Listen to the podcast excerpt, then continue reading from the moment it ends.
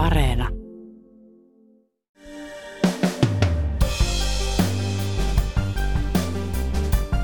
Ylen sotakirjeenvaihtaja Antti Kuronen on tällä viikolla päässyt käymään Ukrainassa kaupungeissa, joista Venäjän armeija on joutunut perääntymään. Paikoista on paljastunut siviileihin kohdistunutta raakuutta ja selviä sotarikoksia. Kyllähän suuri osa on niin kohdistunut siviileihin tästä tulituksesta ja sehän on varmasti sitä kaikkein pahinta väkivaltaa. Nyt Venäjä siirtää sodan painopistettä itään, jossa on odotettavissa brutaali suurtaistelu. Tänään on perjantai, 8. huhtikuuta. Kuuntelet Ylen uutispodcastia. Minä olen Reetta Rönkä.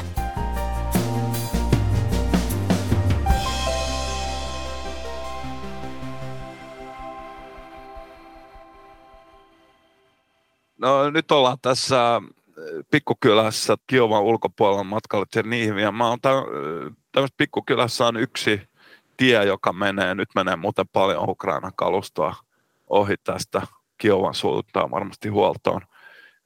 Mä oon tässä tämän kylän raitilla, niin kuin Suomessa sanotaan, ja tässä oli yksi kauppa, joka oli auki ja ostettiin sieltä vähän vettä. Ja iso haaste esimerkiksi täällä liikkumisessa on se, että bensiiniä ei saa mistään.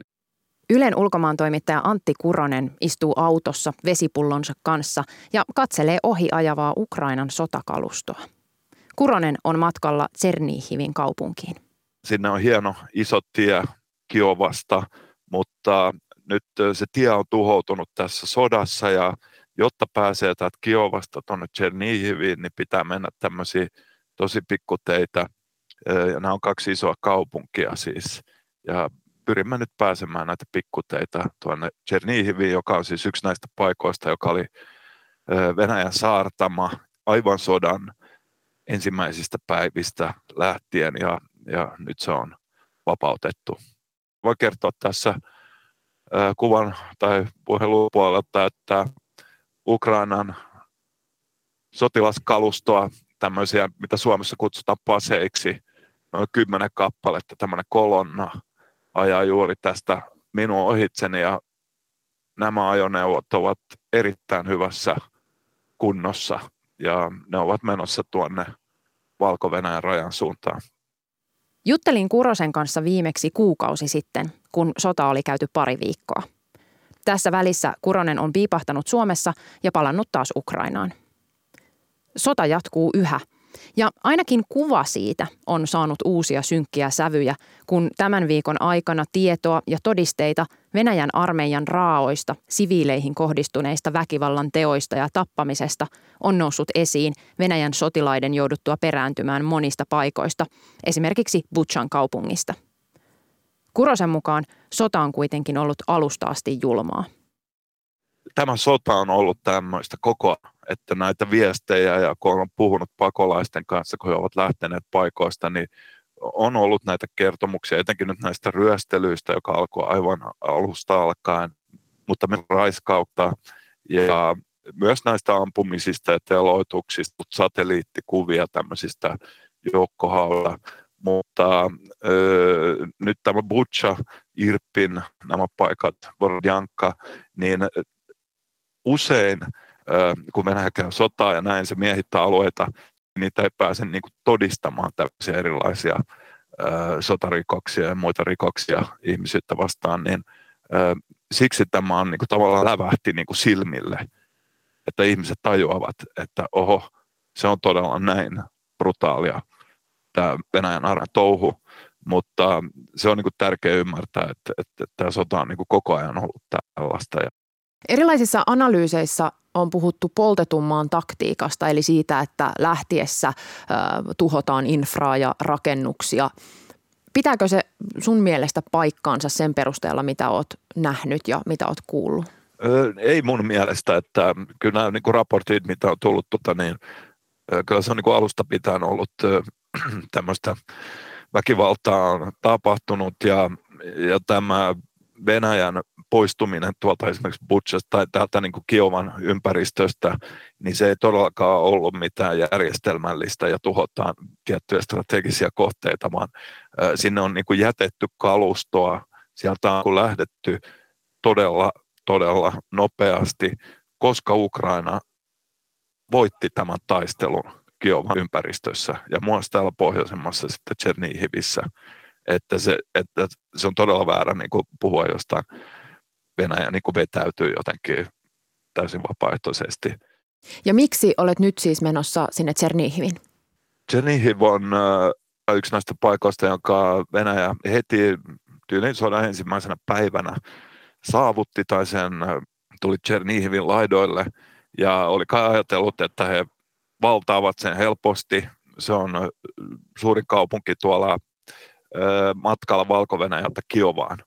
Se on ehkä 140 kilometriä Kiovasta. Ja, mutta Ukrainan puolustus, se oli yksi näistä Ukrainan puolustuksen ihmeistä, voisi sanoa, että he ei ikinä onnistunut valtaamaan Chernihiviä edes, joka on siis kymmeniä kilometrejä valko rajalta.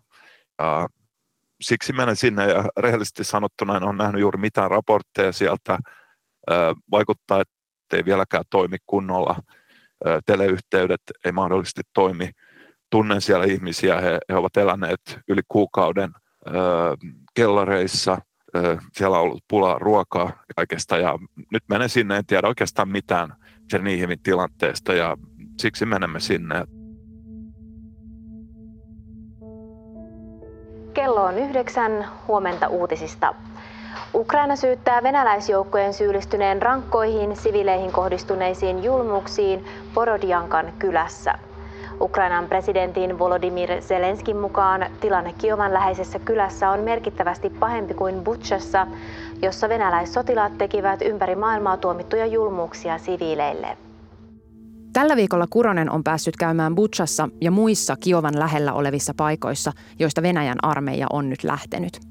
Butchassa esimerkiksi ihmiset kyllä kertoivat, että Butchanhan ja näihin paikkoihin ne tuot siinä sodan ihan ensimmäisenä päivinä. Ja, ja että aluksi ne joukot, ne ensimmäiset joukot, jotka tuli, käyttäytyi vähän paremmin tai tällainen, koska ja varmasti he eivät olleet niin koossa paineissa ja sinne ensiksi tuli tämmöisiä erikoisjoukkoja niin kuin helikoptereilla ja tämmöistä, mutta sitten se raaistui koko ajan se, se toiminta ja viimeiset viikot se oli ihan tämmöistä todella summittaista tappamista kaduilla. Paljon niin kertomuksia siitä, että kaikissa näissä paikoissa, että miehiä, meidän piti riisua vaatteet ja sitten he tatuointeja, jos oli mikä tahansa tatuointi, joka vähän viittasi siihen, että kunnioittaa Ukrainaa, niin teloitettiin välittömästi. Просто мусор, його розстріляли. Я через сім днів його знайшла.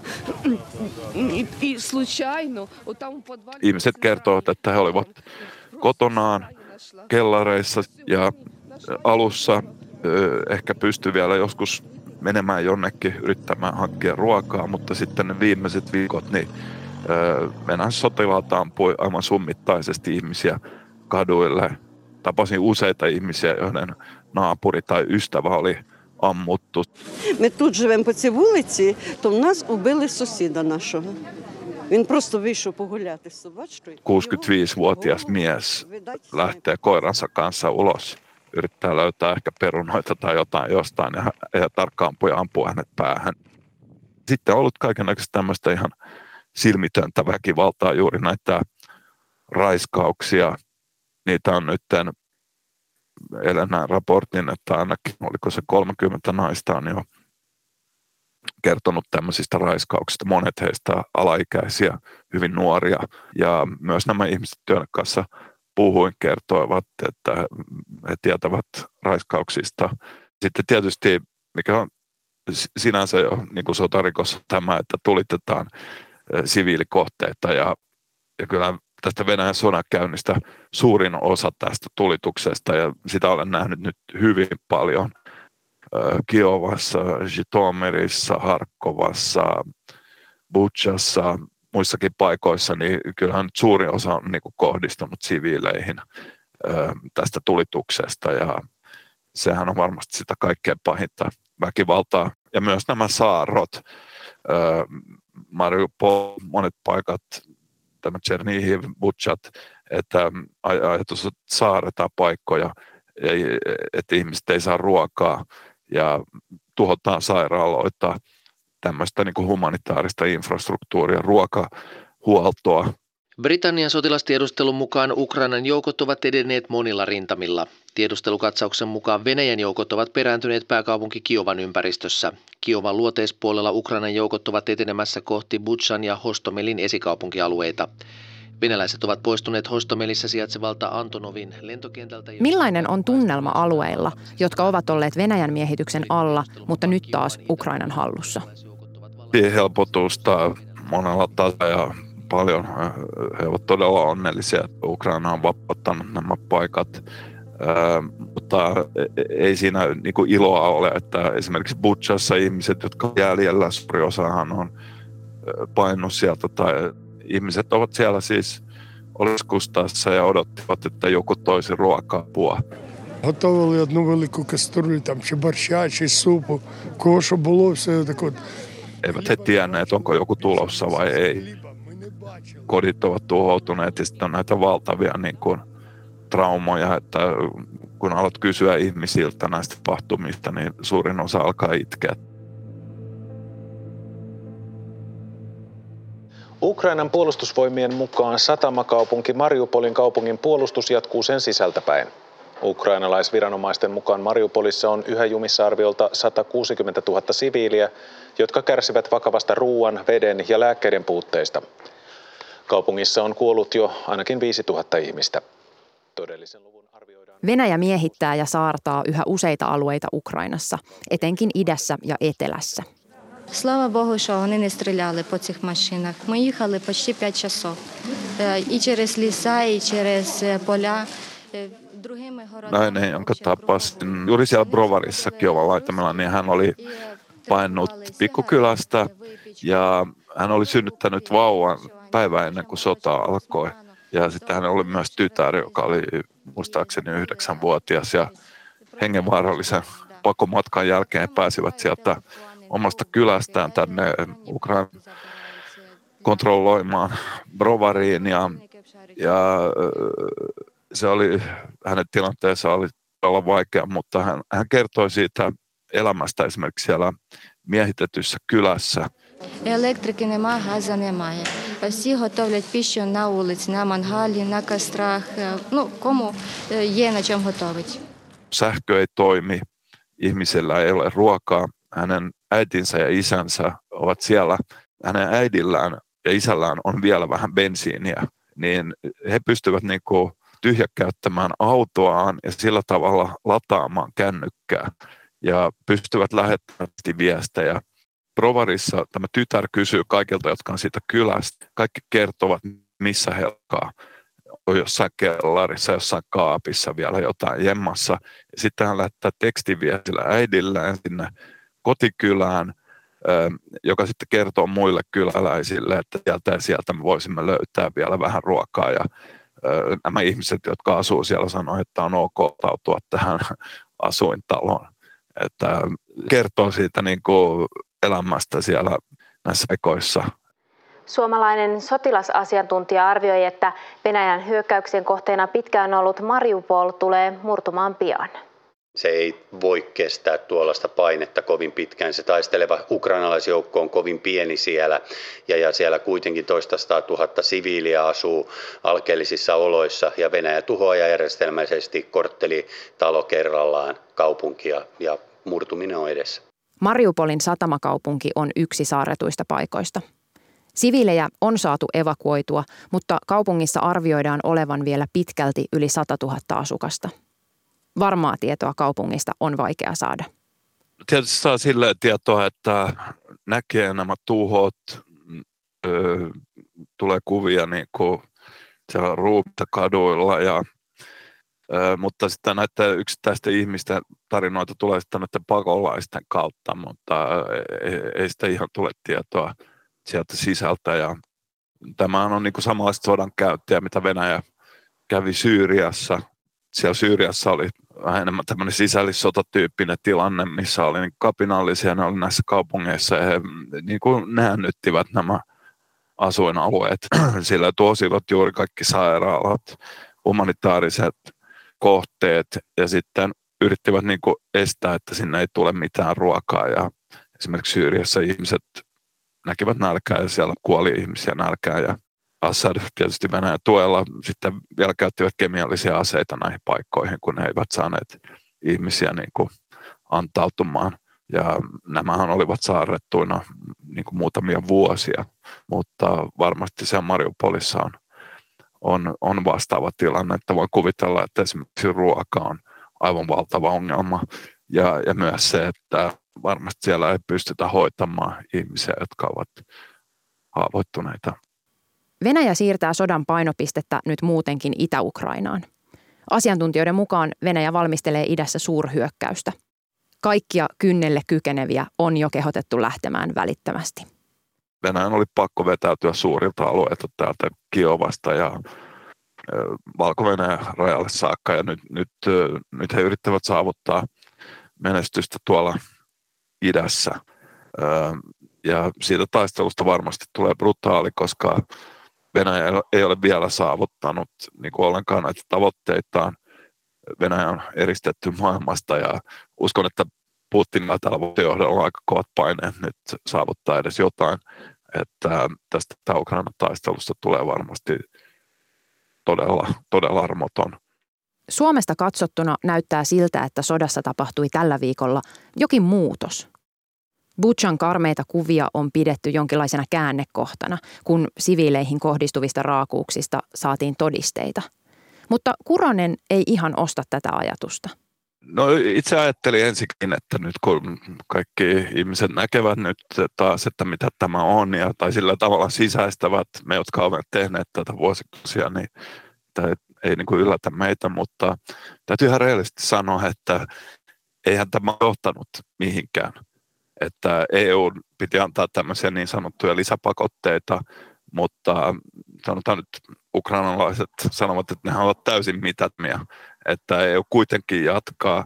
Me rahoitamme Venäjää noin miljardilla eurolla päivässä, joka päivä. Ostamme kaasua sieltä, öljyä.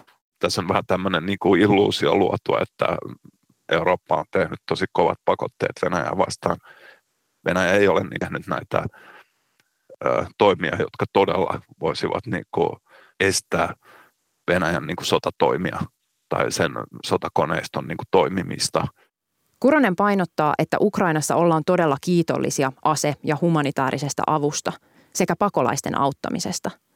Hänen mukaansa esimerkiksi Yhdysvaltojen ja Iso-Britannian aseapu oli ratkaisevassa roolissa siinä, että Kiovan ja lähialueiden valtaus ei onnistunut. Nyt tilanne on kuitenkin niin vakava, että ukrainalaiset haluavat lisätoimia, etenkin kaasusaartoa ja jatkuvasti lisää aseita. Ukraina on koko ajan sanonut, että heidän on voitettava tämä sota. Miehitys ei ole vaihtoehto, koska Ukraina koko ajan sanonut, että mikäli Venäjä miehittää jotakin alueita, se on todennäköisesti pahempi vaihtoehto kuin tämä sota ja se nämä uhraukset ja nämä kaikki kuolleet siviilit, mitä tässä sodassa niin kuin tapahtuu, koska siellä just tapahtuisi tämmöisiä asioita kuin Butchassa. Ja todennäköisesti vielä isommassa mittakaavassa, kun ukrainalaiset todennäköisesti vastustaisivat miehitystä, alkaisi tämmöinen sissisota. Ja Ukraina koko ajan sanoo, että tämmöinen niin kuin että vaan sovitaan jostain, jotta vaan niin kuin tämä sotatoimet loppuisivat ja Venäjä miehittäisi suuria alueita. Se ei ole vaihtoehto. Ja, ja mä uskon, että Ukraina nyt niin kuin näiden tapahtumien valossa, tai nyt kun on tullut näitä todisteita, niin he ovat ene, entistä niin kuin vakuuttuneempia siitä, että heidän on voitettava tämä sota. Ja siksi he ovat pyytäneet tämmöistä vähän järeämpää aseapua, aseapua, jota osittain on tullutkin. Onko Ukrainan presidentti Selenskin jonkinlainen paine tai vaatimukset länttä kohtaan nyt koventuneet tai tiukentuneet? Zelenskin varmasti jo kielenkäyttö koko ajan ö, koventuu, että hän, hän ehkä kokee, että hän ei enää keksi, miten hän niin kuin, saisi vastakaikua ja ö, ja sitten kun on ollut näitä selkeitä rikoksia ihmisyyttä vastaan ja raiskauksia ja teloituksia ja kaikkea tätä, niin hän, hän, hän todella nyt yrittää vedota länteen, että tehtäisiin kaikki, mikä, mitä voi mahdollisesti voida tehdä, että Ukraina niin kuin voittaisi tämän sodan ja joka sitten mahdollisesti horjuttaisi myös tätä Putinin ö, hallintoa. Ja Ja esimerkiksi Zelenskin pää niin kuin vaatimus, toive, anomus on se, että Saksa, joka on niin Euroopan suurin kaasun ostaja, että Saksa oikeasti vähentäisi tai lopettaisi kaasun ostamisen välittömästi, koska tosissaan Eurooppa tukee Venäjän valtiotasotakonetta miljardilla eurolla päivässä. Ja tässä on näitä päiviä ollut aika monta. Ja niin sitten se apu niin kuin tavallaan Ukrainalle rahallisesti ollut paljon paljon pienempää kuin Venäjälle. Karkeasti voi niin ajatella näin, koska se kaasuraha menee suoraan Venäjän valtiolle tänään Ukrainan presidentti Zelenski puhui myös Suomen eduskunnalle. Herätetty. Teidän historiassanne olitte nähneet Venäjän hyökkäyksen omaan maahanne ja tämä uhka on edelleen voimassa. Me teemme parhaamme, jotta tätä tilannetta ei toistu enää. Olen tyytyväinen, että Suomi ei odottanut, vaan se heti alussa, hyökkäyksen alussa, auttoi meitä. Te teitte historiallisen päätöksen ja annoitte meille tukea myös sotilaallista tukea. Ja olette pitäneet kiinni pakatepolitiikasta ja te olette tämän sodan vastaisen koalition moraalisia johtajia, mutta haluaisin Euroopan unionilta ja kahdenvälisesti vielä, vieläkin vahvempaa johtajuutta, jotta saisimme vapaustaistelullemme tukea. Meidän yhteinen vapautemme on tässä kyseessä. Zelenskin puheen ja jutut aiheesta löydät osoitteesta yle.fi.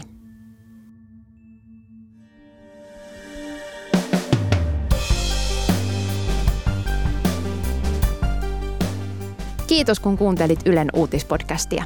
Uutispodcast ilmestyy joka arkipäivä kello 16 Yle Areenassa. Sieltä löytyvät myös meidän edelliset jaksot ja voit lisätä uutispodcastin suosikiksi painamalla sydäntä.